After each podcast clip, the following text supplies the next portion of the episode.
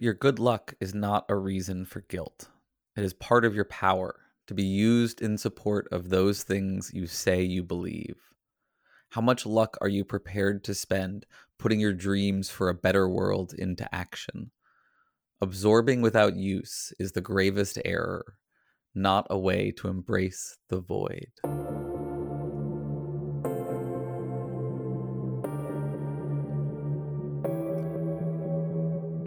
Was ever going to make it back from the void, I suppose it was going to be you. Oh, well, you know, one man's void is another man's piece of cake.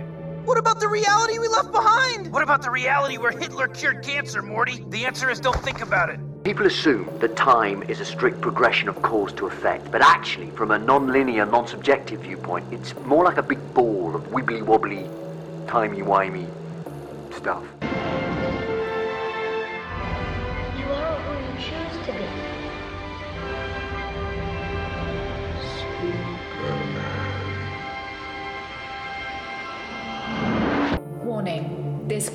Contains foul language, dark invocations, and treating women like they're people.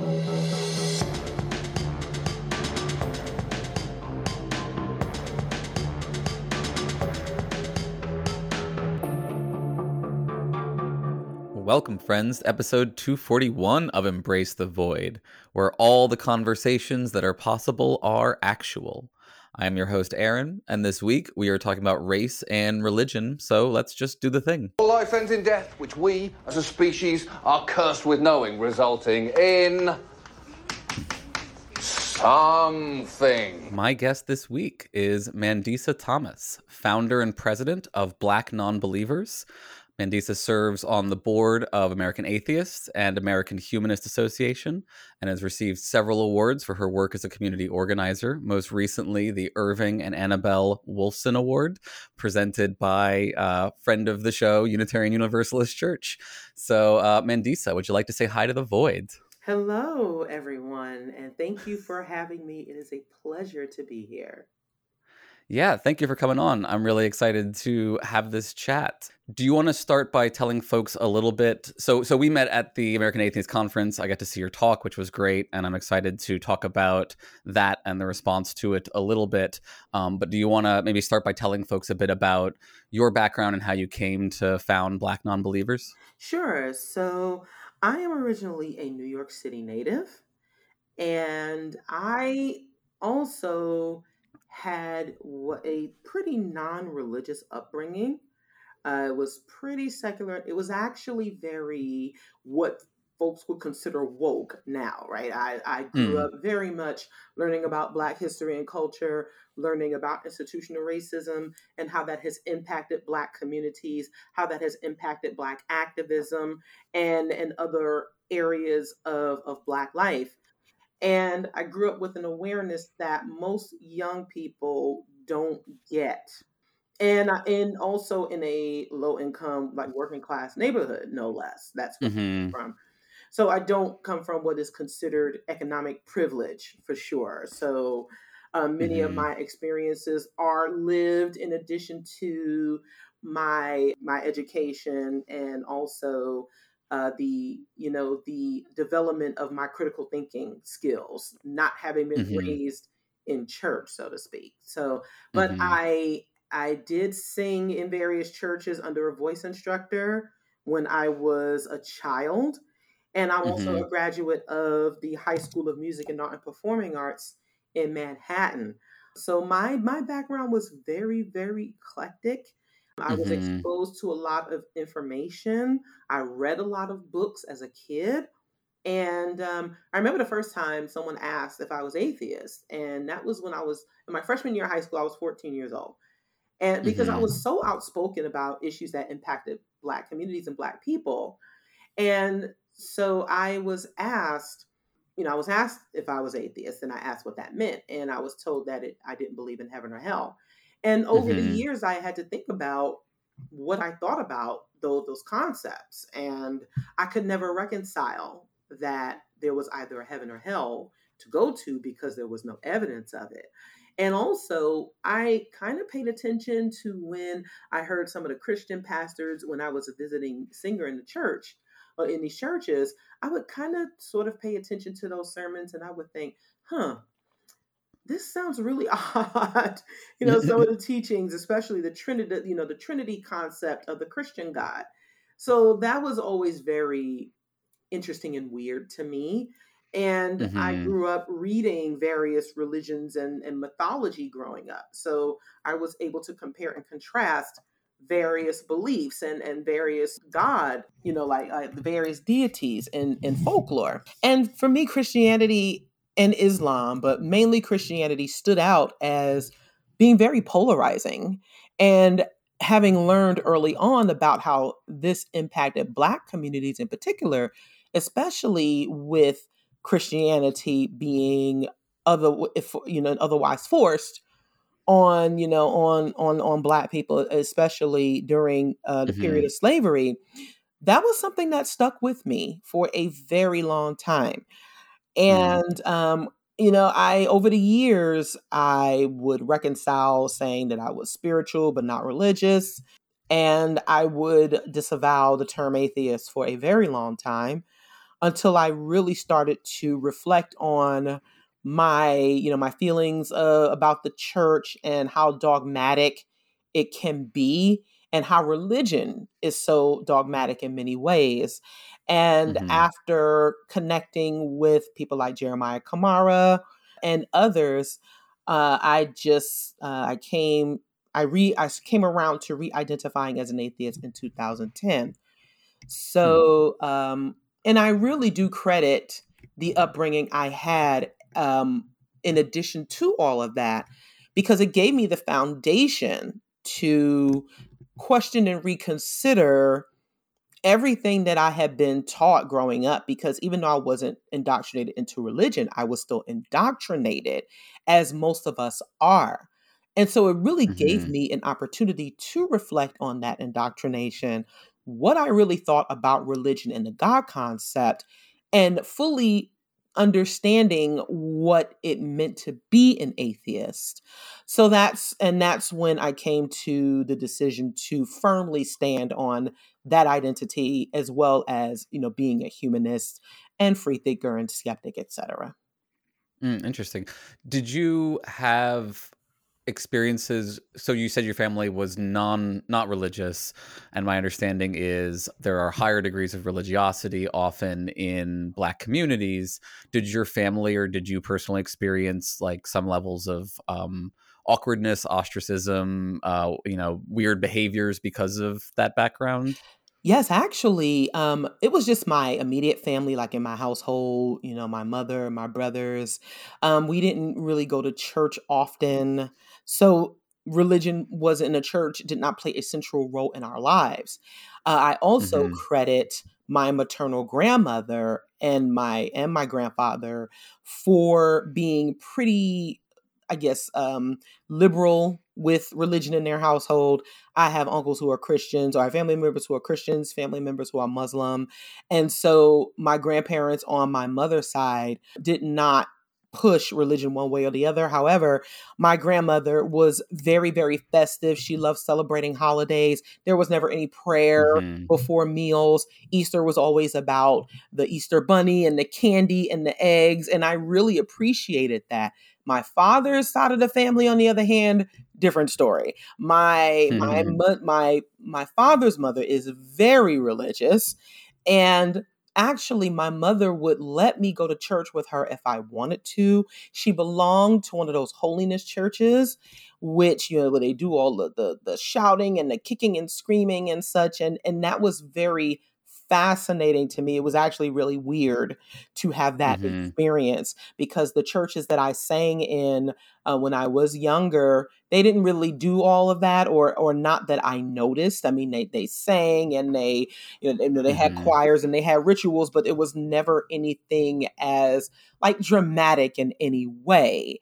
So, but my grandmother in particular was it is very very religious. My dad, however never really picked up on church. And, and he passed away in February of this year.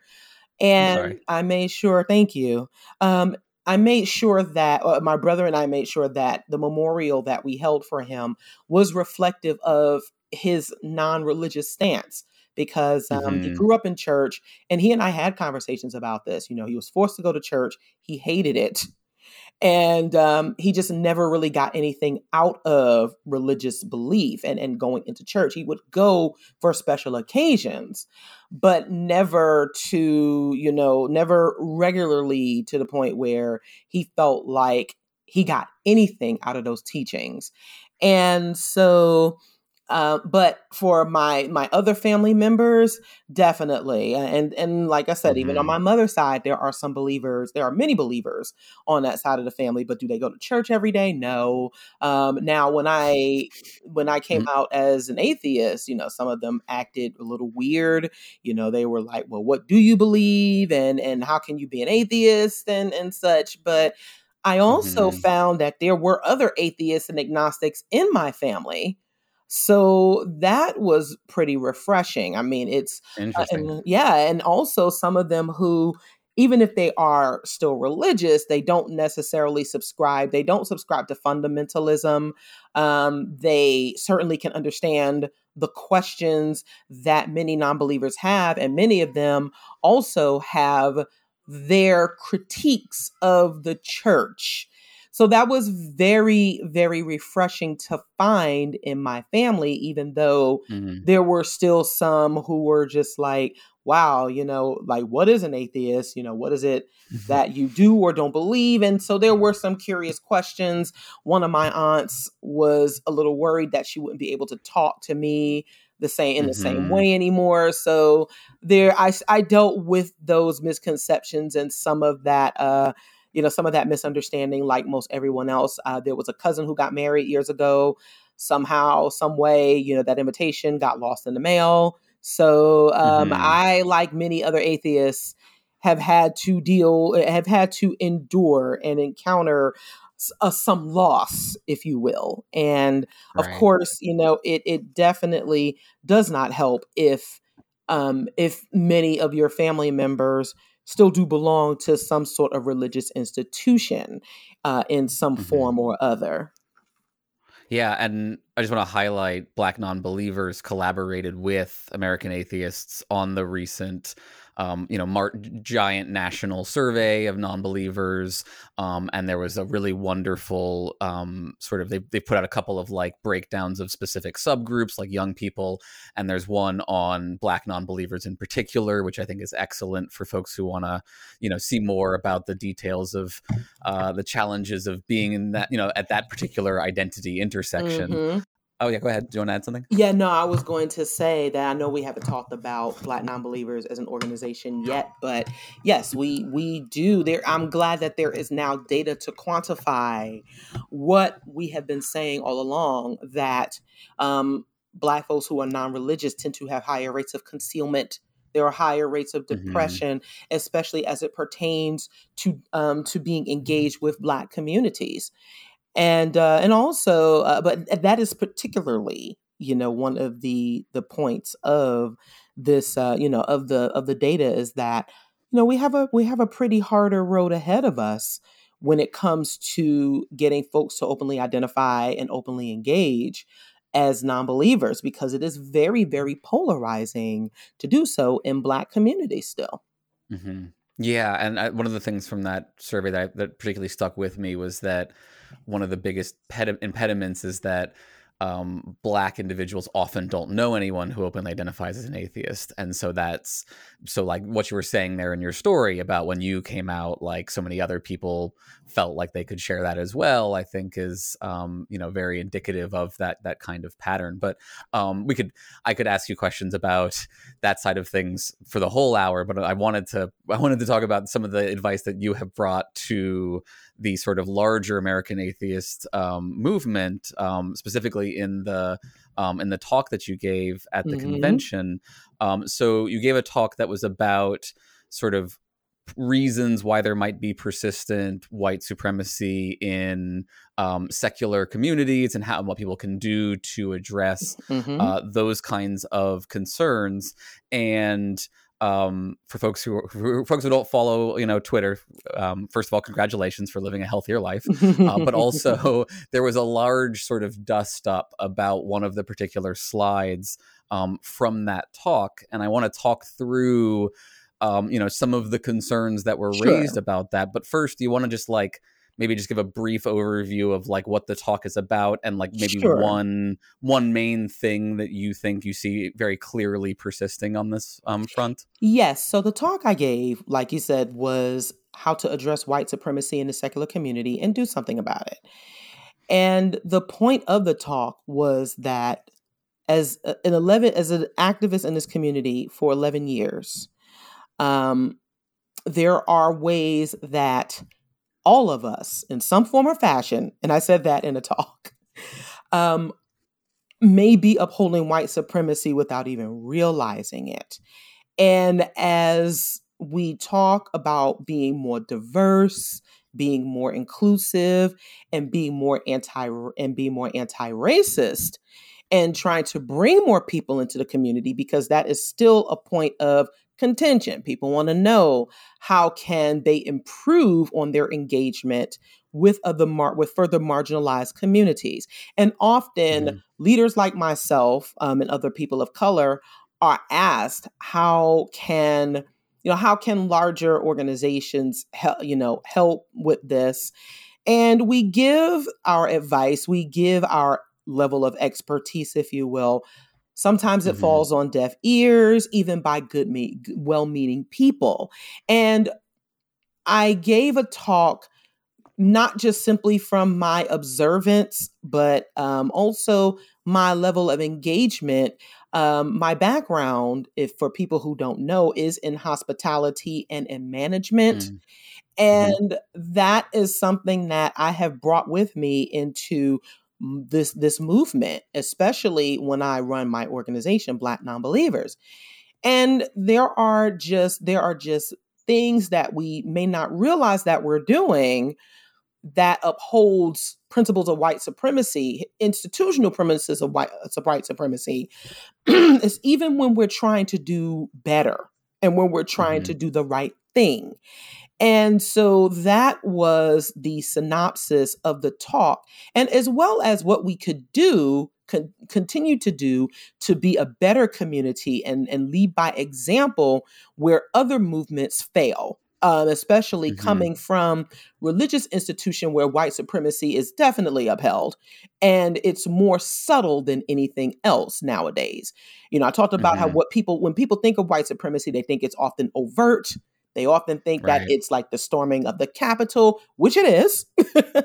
And um sure. but because it is so foundational and so institutional now we may not even realize that we're doing it. And so the, the point was to as an organizer as someone who has spoken on this uh, extensively over the years um, and we talk about uh, you know the history of racial injustice and, and white supremacy and how that impacts our movement as well uh, it was a necessary you know it, i felt it was necessary to address it from from Mhm. a standpoint of an organizer and a leader of this movement who is very hands on and so these Mhm. are ways that we can at least improve with you know without necessarily having to feel like we have to go through this this full-on formal education process but practical means you know um, and and doing Mhm. you know trying to just do things better on an everyday basis Yeah, I mean that makes sense. So within that context, right, the what happened was there was a slide Mhm. which was your list of ways that one might be upholding white Mhm. supremacy. And I, I you know, you put the word may on there. Um Mhm. some folks I think would accuse that of being a weasel word, but I think you genuinely mean that like there's there's a chance that you're doing these things in a way that might not be, but it's something to be concerned about. absolutely Um, but anyway, this slide got posted by American atheists and then got you know retweeted by a bunch of anti woke people online, freaking out about it. Um, but I, I want to sort of do the best I can, right, to kind of play anti woke atheist advocate here for the sake of, you know, like, well, I guess what I want to do is I think there are people out there who would have, you know, some version of these concerns and would you know benefit from hearing a response to them that isn't the kind of back and forth that you're going to see on Twitter. Right. Um so so for, for first first of all, right, this might even not even be an anti-woke concern, but I just want to ask you sort of a question about the slide itself. Sure. Um, you know, it had things on it like, just to give folks an example, um, you know, constant appeal to academic scholarship, Mhm. especially white and male, Mhm. uh, is one way that one could uh, uphold white supremacy. Mhm. Um, the language there. Do you consider that kind of language deliberately provocative, or how do you think about you know the phrasing of that in your as part of your overall project Um, it was just very straightforward and it was very Mm-hmm. honest. Um, it wasn't trying to be provocative, but it was the it's the truth. um, when we think about who we uphold as our heroes in this community, um, Mhm. they are often very white and male, and not to say that and and I want to be clear that I was not saying that there was anything inherently wrong with that. Um, but when we hold that as the standard for what is our community, especially if we are trying to bring in more people of color, more young people, um, some of the some of the folks who are and and we're talking specifically about um, the academic scholarship, or is it the okay? Sure. So there were two that I that, said, that- yeah that or the um constant, I know right. there's also like the pop culture books as well that sort of right slant yeah that way constant Mhm. now we are still living in a very eurocentric society um and a eurocentric world that has Mm-hmm. upheld the standard of white is right and and these these standards of well if it is anything other than uh, a european scholar then it holds less weight and less credibility so Mhm. um and and this is this has been infused in our public school system how we see things in our you know in entertainment and and just how we see things on just in everyday society and our community when we continue to uphold um it's and i said constant i you know i didn't say like this is Mhm. you know this is something that well if you do it all the time then you're racist right um, i mean well you know that's but these are things to consider because now and and not just now but there have always been you know i never fail to when i ask people who dr carter g woodson was they Mhm. never fail to you know be unaware of who he was um, Mhm. and when i asked the question um, you know doc, dr woodson who was a harvard educated african american historian was the founder of negro history week which later became black history month and he was a Mhm. huge critic of religion you know he was considered a free thinker.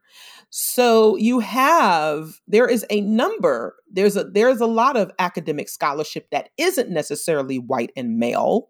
However many people look to them as the default. And Mhm. sure now there is more information. You have you have you have authors like chris cameron with his book black freethinkers a history of african american Mhm. Yeah, I was just gonna secularism say, yeah. but you also Uh-huh. had Norm Allen, who wrote about the African American humanist experience. So there have been Mhm. other Black scholars and Black activists over the years, even though they have been few and far in between. Um, they have there are there are works that can be referenced when it comes to you know re- religion and and non belief. Not and and not even that that doesn't even have to be presented by people of color or from the Black Mhm. demographic but there are there are a lot of people who may not even know about them or they haven't done as much due diligence to bring these voices to the forefront Mhm. so and also the other piece to the academic scholarship is there could be and like i said at the talk was that the, the public especially the education system has not necessarily been kind to the economically disadvantaged. So this notion that you absolutely must have a PhD or some type of academic scholarship in order to be considered valid or accredited is a huge disservice to you know everyday people who may have had questions about religion or their beliefs but they may be dealing with other societal factors that may have not necessarily granted them the opportunity to a higher education. So when there is, and especially if it is white and male and not representative of, of the mm-hmm. demographic. So it's like you mm-hmm. already mm-hmm. have a dearth of people of color in the movement for various reasons. But when it's constantly upheld that these are the people who we should be looking to, what does that look like when we we fail to acknowledge that we are still living in a Eurocentric society that has perpetuated the you know the disfranchisement of people of color? You know, we have mm-hmm. to look at that and and consider what that you know how we may be perpetuating premise, principles of white supremacy by by by overlooking those factors. Right. Okay. So I think that's a, I think that's a good pushback there, and I, I, like I particularly like the reference to Carter Woodson because I will freely admit that I didn't know the name until last semester when I was taking history of African American education for my PhD, mm-hmm. and we got to read a book about him, which was wonderful. Um, he also comes up um, in History of African American Philosophy podcast. They do a great coverage of him and other folks. Um, but yeah, despite him being sort of the founder of Black History Month, I, I wasn't familiar with his background. So, um, you know, I'm sympathetic as a as a fellow person raised woke um, to the idea that that these sorts of claims are sort of they see they appear to me to be straightforwardly factual claims. Uh, what would we then? What would you then say to a sort of modified version of this concern, where you know, I, I get what you're saying, but I'm concerned that the phrasing is going to turn off moderates who are trying to bring into the movement. How do we? Is there some way that we could moderate this language for the sake of bringing them in and also not generating, you know, anti woke outrage porn? As someone who is already working at a disadvantage. You know, as a black woman in this movement who already receives much less support than than predominantly white organizations because that is often the default. I don't always have the luxury of always caring about other people's feelings because certainly um, there has been a lack of perception, if you will, when it comes to their black women's voices have always been policed in this country. The voices of black people in particular. You know, when we look at and also very dismissed, when we look at the attention that Breonna Taylor's death received or did not receive as a, you know, in it, you know, let's say for example George Floyd, which was extremely brutal and extremely tragic but often the lives mm-hmm. of you know of women are dismissed in this in this country and particularly black women. We are often victim blamed and victim shamed. And so we often have to stand stronger and stand more firm especially when we are working with extreme odds against us. And to expect that we're supposed to play into respectability politics to mm-hmm appeal or try to attract more people, then it's like, well, where is our where is the support for the work that we do? And we often have to work with these extreme odds against us, but yet if we say the wrong thing, we're, you know, we could be easily draw, you know, driven out of the movement or easily dismissed. Mm-hmm. So it's mm-hmm. like, where is, you know, what happened to as a community at least trying to be objective and asking those questions because I mean, it was pretty straightforward. There are some people who, the same way we challenge believers, the same way we challenge anyone to have a to, to become uncomfortable or to be to get comfortable with being uncomfortable when there is mm-hmm. information mm-hmm. presented that you may not have considered before this is this is very this there isn't much of a difference there. And mm-hmm. i think that as a you know like i said as a black woman in this movement who has had who has experienced these things? And yes there are references and resources. There are many other women of color and other people of color who can tell you what they've experienced as a result of privileged non people of color and Mhm. their loaded and lauded expectations. and Right. so sometimes when we are, you know, when when we're as and especially as we're once again talking about, you know, being more diverse and being more considerate of other people, you know, sometimes we don't have the luxury. I mean, look at what's going on now in the Mhm. Supreme Court. Sometimes Right. the language coming from those who are impacted is not always going to be flowery and pretty. We are Mhm. dealing with a gritty and ugly reality here.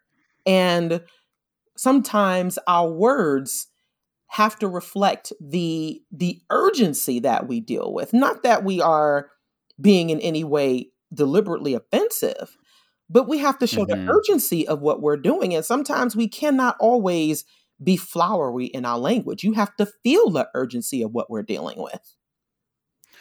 Yeah, I think that makes sense. I want to jump on another thread that you brought up there about the funding side of things. This was Mhm. another, so another uh, piece on the um on the uh, slide was um you know not uh, giving giving funding to I don't remember the exact phrasing you had giving funding Sure. to primarily white uh, secular organizations or something along those Yeah. lines, uh, So or the not funding. yeah, so the the phrase the the exact line was lack Mhm. of financial support for BIPOC Right. organization and initiatives. So Right. yeah, it was Okay. lack of, meaning that Right.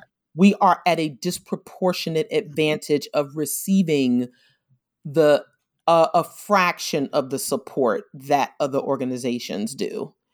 Um, yeah. So mhm. sorry i wanted, I wanted to unpack that one a little bit because so I, I saw like a um a kind of weak version of an objection to it which was essentially you're just gaslighting people into giving more money to your organization. I don't think that's a particularly interesting objection but like i think there's a slightly more sophisticated version of that that could be something like are we at risk of diluting the idea of what it means to support white supremacy? And like you know so for example am I at risk of supporting white supremacy if I donate my money to American atheists instead of black non-believers? Not at all. I'm I'm not saying Okay. on it on its face these organizations need support and I actually I think I if I, my memory serves me correctly, I actually encourage people to continue to support American atheists as well as supporting the American Humanist Association which now has its first black uh, executive director.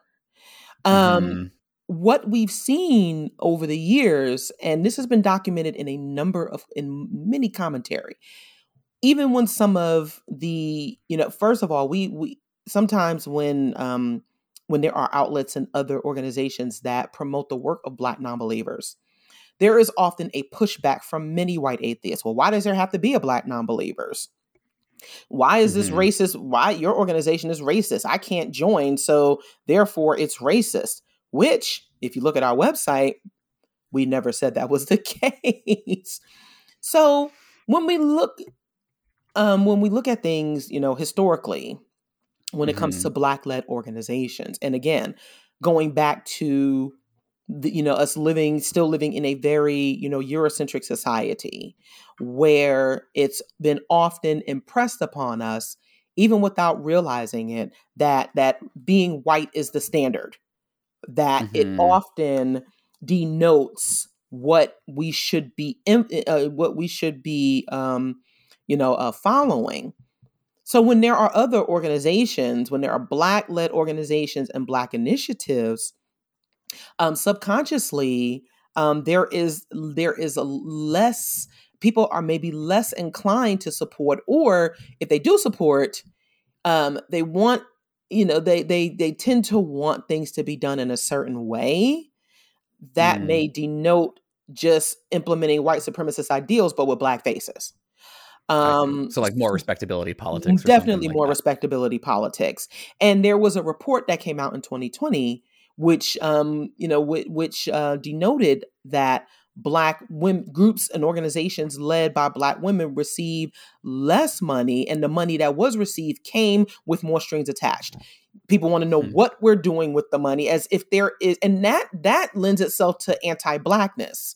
This this Mhm. notion that black people cannot be trusted, that we aren't capable or qualified enough to hold these positions. Um, there was a conversation that took place um, uh, during, you know, after the um, you know, after the, and this goes back to the academic appeal about how some of the secular conferences, how when you see the lineup of speakers and all they have are PhDs and they're, you know, mm-hmm. and, and they're and they're they're ignoring that these folks are still human beings and are capable of very atrocious behavior. um, but right. um, but going back to this particular point is that when black communities even though we are not I, I, don't like to put ourselves i don't like to put us down as just simply being downtrodden i mean we've had to work against some serious odds as as mm-hmm. a community um, but what tends to happen is that because of this um, this embedded anti-blackness there are times where we don't even support each other and i know some folks will be um, you know, will be pissed at me about that. It wasn't simply about mm-hmm. white people not supporting. You know, it was mm-hmm. simply, I see a lot of black atheists who will constantly put in white resources and, you know, they appreciate the work we do, but coming out of having come out of the church and being resent, you know, and, and, still unpacking that process, there's still less of a tendency to even chip in a few dollars to the work that Black nonbelievers does, even though we are ultimately supporting them. And when we talk about the economic disadvantages, which you know that that that many black folks have they may not simply have the ability to support mm-hmm. the way other philanthropists may and so you know just in thinking about you know the the, the kudos that we get um certainly when you look at some of the public reports of what some donors contribute to some organizations and then um uh, supporting an organization for people of color, um, certainly that those amounts get significantly smaller. um, but uh-huh. but yet the work we do is is actually more significant because we are dealing with a population that it, where this is needed. So we we often mm-hmm. get a mm-hmm. lot of moral support, but the lack of support, the the financial support is lacking in comparison, and that is what I was saying. I understand let, let me ask. Um, I'm gonna see how I can phrase this. So uh, the strings attached thing concern makes sense to me. Um, how would you address, you know, if somebody was to say, I don't want to be anti-black about this, uh, but you know, I've seen news stories about Black Lives Matters money getting misappropriated, mm-hmm. like how how can you you know what is the, what is the right way to ask and, and answer the question about like sure. how do I take that into account with what you're saying here essentially right so I think it is very unfair to take one I mean we can we can look at what happened with the black the Black Lives Matter movement, how it splintered, how there were other organizations. But we certainly can look at, you know, like the Bernie Madoffs of the world and and other people, other you know white leaders who have um, defunded or you know or who have um, basically sabotage their organizations. So it isn't simply people of color doing it. Unfortunately, when it comes to societal notions about Black folks, those often become more highlighted and and that's a mm-hmm. question that we have to ask ourselves as well. How is it so easy to point the fingers at Black Lives Matter movements or or black black led organizations and just automatically say, well, if you give them money, they're going to misuse it. Um, and as as a secular community and, and people who pride themselves on evidence and verified principles, it's good to you you you can't just simply paint that broad brush over all black mm-hmm. organizations and we can you know i can acknowledge definitely the I, I don't just simply give a pass to the you know what happened with the black lives matter organization initiatives it's it's good to um you know to give a clear and objective look at it um but mm-hmm. to apply that as if every black organization would do the same thing is ultimately would ultimately be considered racist and also this mm-hmm. idea that, well, see, those black folks can't do anything right, which isn't true. There are a number of successful black organizations and black organizations that are working very hard with without, you know, with, with less resources than than the Black Lives Matter organizations had incurred. So mm-hmm. it's important to not play into those stereotypes about black organizations simply because you're reading what's in the headlines. Mm-hmm. That makes sense. Um, so uh, I, we, I picked up on that for, uh, thread, but I wanted to go back to a few related things from your uh, talk on the like intellectualism concern, Sure. the the, the uh, resources concern. So there was. Mhm. Uh, another one on there where you pushed back. You basically said, you know, uh, a concern might be thinking that reading books Mhm. resolves everything. Uh-huh. And so, just to just to frame this into an objection, then you can respond, right?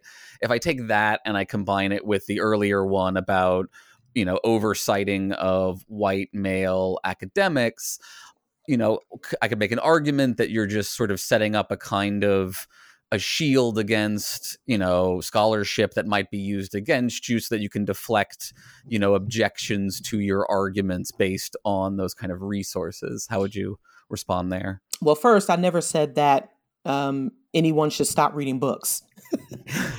first, uh, first and foremost, and I also Uh-huh. never said that we should just stop lending credibility or credence to academic scholarship or even certain forms of authority. What I said was a constant appeal to them, and constant because we are a movement of of various ways of learning. So when there is uh you know when when we discredit or at least dismiss the creative process you know like like music and other forms of learning and also the you know the you know the the notion and the idea not everyone learns by just sitting in a classroom so education takes many forms and reading books is only one way to learn and also to become an activist. And something I did say during the talk is that there are many people in academia who they are in, they are in an intellectual bubble, which means that they may not necessarily relate to what's going on the ground. There are many activists like myself who are doing so much that we may not even have time to just simply sit around and read books. That is a privilege for many Mhm. people to to you know to to um to just have you know that i mean sure books are more accessible now than ever and that is a good thing and someone who read a lot as a kid i certainly do not you know i i don't um you know dismiss that reading books are important but when it comes to especially anti-racism um, there are a lot of now anti-racism book clubs you know there are now a lot of there's a lot of talk about it but when it comes to an institution like racism, which has had laws put into effect, you know, people have been economically disadvantaged, economically disfranchised. There is going to be more action that needs to take place and getting more involved in community initiatives, especially in, in environmental justice is a huge thing now.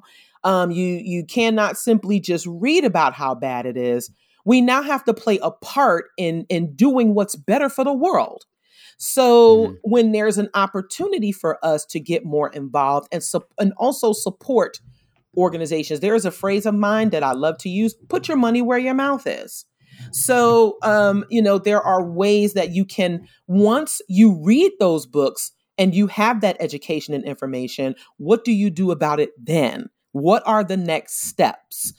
Are you going to get more involved with organizations? Are, or are you going to support the work that they do? Are you going to get out and volunteer? Are you going to do your your civic duties and uh, and are you are are you also going to show more care and concern for communities of color that you're learning about by by lending your hands financially or even in other ways and providing other resources what do you do beyond that so Mhm. um, there are a number of people in our community who you know they're they're reading the books they're you know they're they're doing the literary work but when you ask them to go a Mhm. step further and actually financially support these organizations that are on the ground doing this work there's a hes- there's a hesitation there um, so I think it's, you know, you cannot just read your way out of racism or unlearning these racist principles or white supremacist ideals. It's going to have to take a little more than that. And those of us who are on the ground and who've experienced this already know this. But for those who have had that academic privilege or and the intellectual privilege, you know, the, the question becomes what are you going to do now that you know more? Mm-hmm. Yeah, I, I, yeah, I think that makes sense. Uh, in that same vein, so this is going to get we got you know maybe two of these left that are I think moving in the more broader direction. Um, a kind of broadening out of the anti-intellectualism objection is this um, you know, standard drumbeat now that wokeness is just another religion. Um, and so has, you know, and, and that takes a particular form. That actually, I think, argument arises not just from some parts of conservatism, but also from some parts of atheism that splintered off into the anti woke space and promoted those arguments like the grievance hoaxers. Um, and and so they'll make the argument right that as a religion wokeness has no place in the secular movement you're just presenting a new dogma and telling everyone they have to listen to you and they can't argue back or they're racist uh, how do you personally respond to the wokeness as a religion objection? Well i find it very interesting that you know for a community that encourages an evidence and verified um, you know approach to life this goes beyond religion.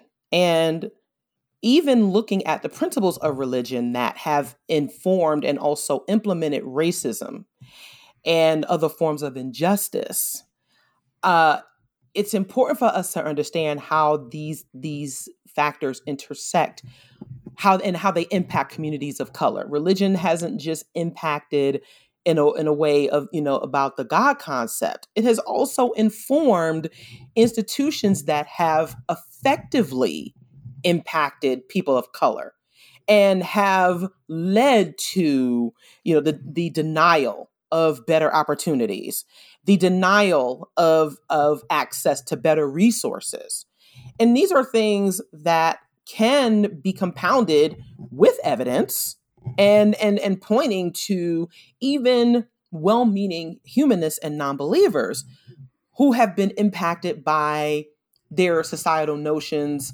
and stereotypes about black people in particular so mm-hmm. I think it's i think it, for many people it's uncomfortable to have to come to terms with maybe i unintentionally did something to harm someone else.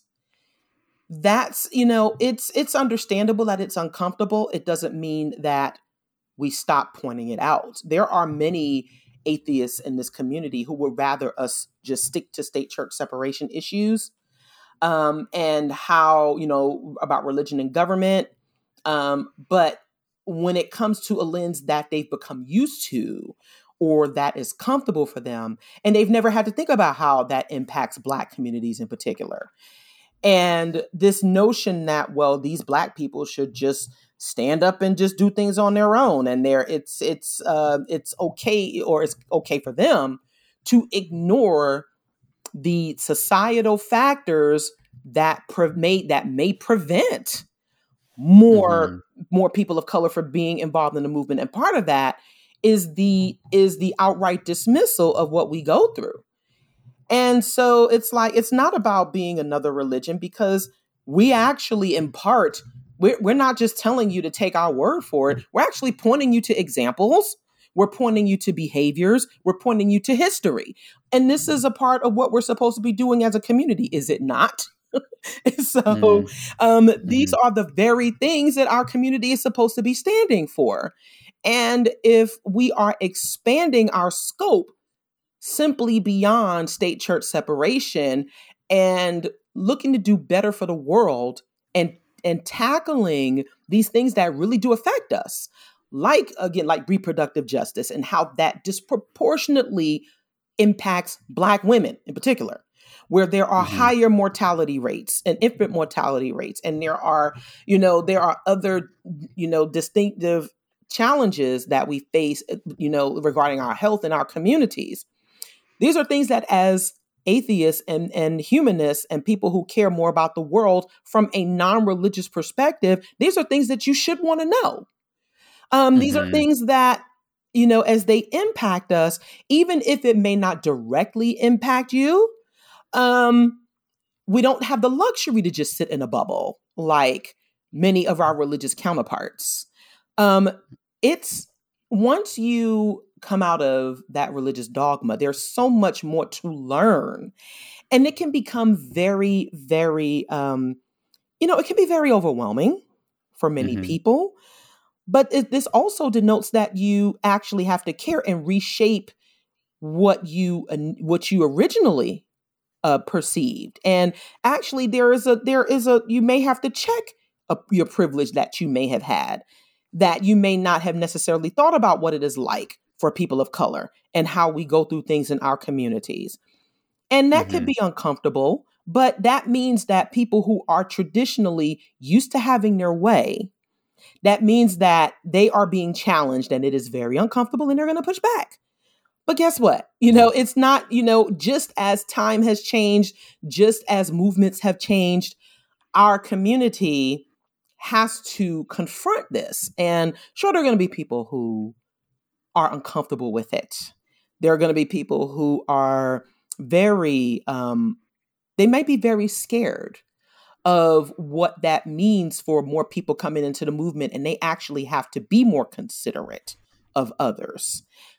So it's easy for them to, or their their their defense is, well, you're just being, you know, Mhm. just being woke. You know, you're overtaken by the woke lords because it's actually an accountability that we as a community charge the other side with, but they don't want to do Mhm. it themselves. That makes sense. So let me. I got one more left, and we have just enough time for this, and then I can ask you for some additional resources. Though you already, I think, referenced one that I think is the best place for people to go to for starters. Sure. Um, but and this one is very special because it comes from a former leader of our movement um, who felt the need to comment in a video format, and it is something like this, right? They said, you know, they've been with you for, you know, 10 years or whatever. You've been doing this for 10 years. You've been making these same arguments for 10 years and nothing's changed, right? And so their their position is your approach has failed, right? We haven't seen substantial increases in non-believers joining the movement.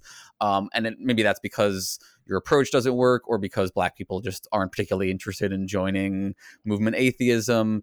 Um, and so, you know, we should stop worrying and like punishing ourselves about this non-existent problem as a movement and focus on other sorts of things. Um, what what sort of evidence or arguments would you sort of use to address an objection like that? Yes. So first, let me let me clarify that I'm speaking only on behalf of my position as Black non-believers and not as a board member for American Atheists. Um, This It's your, certain, your ver- yeah, okay, I understand. Ahead. this particular individual who was not at the talk and chose to speak from a very non-informed position. This person was terminated from their from their job about four years ago, and um, really has been disconnected to an extent from aspects of the movement um, that denotes more social justice. Um, we've actually, Black Nonbelievers has been around for 11 years and not 10. And while we appreciated the support that we have been given at that time, I mean, we certainly have paid it forward and have grown as an organization. Um, we started in Atlanta in 2011. We are now up to eight affiliates. I mean, they've we've had affiliates that have come and gone. Um, we certainly have seen a decline in the number of the religiously affiliated in Black communities, and this is according to Pew Research. Um, at one time, 10 years ago, it was 87%. Now it is down to 79. Uh, this doesn't mean that everyone identifies as an atheist. However, we are seeing a shift that is being noticed by Pew Research, and they've actually reached out to us to discuss opportunities for future research and how to better engage the non religious community in their questions. Um, we certainly have had the opportunity to connect with interfaith organizations like the Baptist Joint Committee for uh, for Religious Liberty. We have also established a working relationship with the National Museum for African American Culture. Um, we have been featured in a number of media outlets. And even though we still experience a lack of funding or lack of support, our support has actually grown like financially. We're getting it, we're trying to get it to a point where it is, you know, of on on par or somewhat on par with the other organizations, but we are growing. And this this individual um who was hmm. for all intents and purposes disgraced, um, they still have a very personal vendetta against um, American mm-hmm. atheists per se. And this notion that I mean, I don't think in the past four years has even paid attention to what we've been doing as an organization, and to just qualify our success by social media numbers and particularly Twitter followers. Um, our my motto has always been quality over quantity, quality over quantity, and that it mm-hmm. makes a difference when we are establishing foundational um, foundational changes, like when we mm-hmm. connect with the National Museum for African American Culture. Um, Black Nonbelievers has started producing our own events. Uh, we host a cruise convention. We co produce the Women of Color Beyond Belief conference. So, in addition to connecting with our fellow secular organizations, we have been producing our own content. We have been uplifting and amplifying those voices. And as was noted in the Black non Black non-religious Americans report, we are still dealing with these institutional factors that prevent uh, and societal factors that make it harder for us to do our work. So and and even in spite of all that, we're still doing it. So mm-hmm you know, for actually, you know, we have like Black Nonbelievers is now the largest and most recognized Black atheist and Black non religious organization. And that is because of the work that we have done. It is because of the coalitions that we've built um, with our fellow secular organizations. So we haven't just been sitting around doing absolutely nothing. And I think it is, it shows it shows a very, very poor perspective from that individual who, once again, did not even see the talk, was putting words in my mouth and for all intents and purposes, while he's claimed, while they're claiming to be an equal opportunity critic, um, it are st- is still benefiting from societal privilege and white supremacy. Mm-hmm. Um, and and and that was definitely shown in the words that they spoke, and trying mm-hmm. to blatantly throw around that I am anti everything and that I'm the racist especially when they did not have the you know they did not have the entire context of the talk so that was an attack and mm-hmm. luckily i i am i really appreciate those who push back and support especially those of you who were at the talk and who could better understand and could ask these questions to further clarify when they don't do that they show their mm-hmm. privilege mm-hmm. they show their racism they show their white supremacy and they don't deserve to be engaged I, I, agree with you. Um, I appreciate you letting me ask versions of these questions so that you know I think it will be really valuable to hear the responses. Um, but I, I, yeah, I think that's that's a good point. Um, so I've got a get you to the um, torture chamber here in a second. Um, but I always try to end with like resources for folks who might want to do a deeper dive on our conversation, the things we talked about. Is there any like one or two things you want to recommend to folks? Um, sure. Besides uh, the the Black Freethinkers book, which is a really good book. Absolutely. So yes, Chris, the the, the book by Chris Cameron, um, Black Freethinkers: A History of African American Secularism. I would also recommend that people check out the Black Non-Religious Americans report, which is still on the American Atheist website uh, and for mm-hmm. secular survey. Uh, there is a really good con- uh, there's a really good documentary on Amazon Prime called Contradiction. Um, a Question mm. of Faith by uh, Jeremiah Camara. Um, and also go to the Black Nonbelievers website and look at our work and see what we do. And um, also, um, Humanist in the Hood by Sikivu Hutchinson. You can find that um, on our website. Also, um, the book When Colorblindness Isn't the Answer by Dr. Anthony Pinn. Many people may be familiar with him. Uh, it may be really, really good to read the works of Black humanists and atheist authors, and they are out there. so, mm-hmm. those are just a few mm-hmm. to start. Great. All right. So I'll let you give your info at the end, but first I have to do a little bit of the torture. So, okay. This is the enlightening round. Enlightenment comes from within. So, for folks who are not familiar, here's what's going to happen. I'm going to give you a list of things. You're going to tell me are these things real or not real? Those are your only options. You don't get to hedge. You don't get to define what you mean by real in this context. So it's just real or not real, okay? Are you ready? Yes. all right. So, first of all, just to check, is anything real? No. Nothing. You don't think anything in the world is oh, real? Oh, yes, yes. Any Okay, well, okay. anything, you know, that's kind of Oh, I see. Yes. Oh, I see. Or some things real. Excuse yes, me. I some things are real. Yes. Mhm. Okay. You are absolutely in the philosopher spirit here. I Yeah. appreciate that.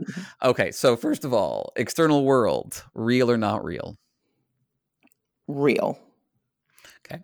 Colors, real or not real? Real. Phenomenal consciousness, which is your inner world of experience. Ooh, I would say not real. Okay. Free will, Not real. selves or persons, Real. genders, Real. races. Real. Okay. Yes. Species, Real. morality, Uh, it's real to an Uh, extent. No, but I would say they're not not real. It's oh boy, yeah. So if it's if it's just a yes or no, if it's just one or other, I would say not real. Yeah. Not real. Okay, fair enough. Fair enough. Uh, rights, Real. Hmm. knowledge, Real. God or gods, Not real. society, Real. money, Real. numbers, Real. fictional characters, Not real. holes like a hole in the ground, Real. chairs, Real. sandwiches, Real. science, Real. natural laws, Not real. beauty, Not real. Love, Real. causality, Not real. and finally, time. To me, that's real. I would Okay. to me. Okay. All right. You survived. How do you feel? I feel good. Yeah. You had fun with that one? you know, it's it's weird. You know, it's weird because as a as a fellow humanist skeptic, you know, you're like, well, there's some gray areas there, and you know, I I I Yeah. feel I'm victim. I fall victim to that too. but you're like, I understand. that's not necessarily just a straight answer, but you know, that's so funny. Well, I appreciate you accepting the torture and the spirit in which it is conveyed. No Um, problem. Ma- Mandisa, this has been a lot of fun, and hopefully you can stick around. We'll talk a little bit, uh, do a little bonus content. Um, but for folks who can't join us for that, do you want to let them know where they can find you on the Twitters and the whatnots? Absolutely. So, yes, you may find Black Nonbelievers all over the internet. We you can find us at our website at blacknonbelievers.org. You we have a Facebook page, we have a public page and a um, private Facebook group for fellow nonbelievers. We are on Instagram at Be Nonbelievers Inc. We are on Twitter at Be Nonbelievers. The B and N are capitalized. Let's help get those Twitter numbers up since that's supposedly a measure of our success. And The only measure of success that I know of. Right. And we are on uh, YouTube at Black Nonbelievers Inc. And you can please do subscribe to our channel. We now have, we started um, producing a show called In the Cut, which airs every first and third Saturday on YouTube. So please be sure to check out previous episodes. And of course, we encourage you to learn more about and support our organization. And y'all have a, I think, right, a conference coming up soon, right? Women's uh, non-believer, women's of color situation. Yeah, we have the Women of Color Beyond Belief conference, which takes place from Mhm. September twenty September thirtieth to October second in Chicago, Illinois. Uh, and also we have BNCCon 2022. That is our cruise convention, uh, which is from November 26th through December 3rd. We will have some fantastic speakers and activities for both events and i encourage folks to uh, participate register and also and and or support if you can.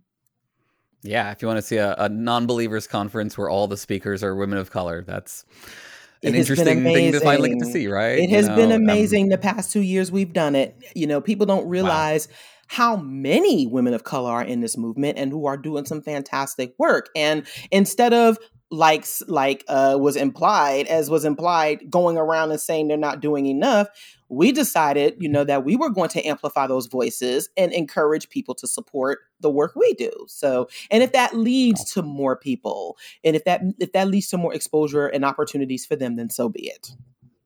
Great. All right. Well mindy this has been a lot of fun. I appreciate it. Thank you. As a human i was ill-equipped to thank you but as myself you have my everlasting gratitude Thanks again to our listeners and patrons who make the show possible.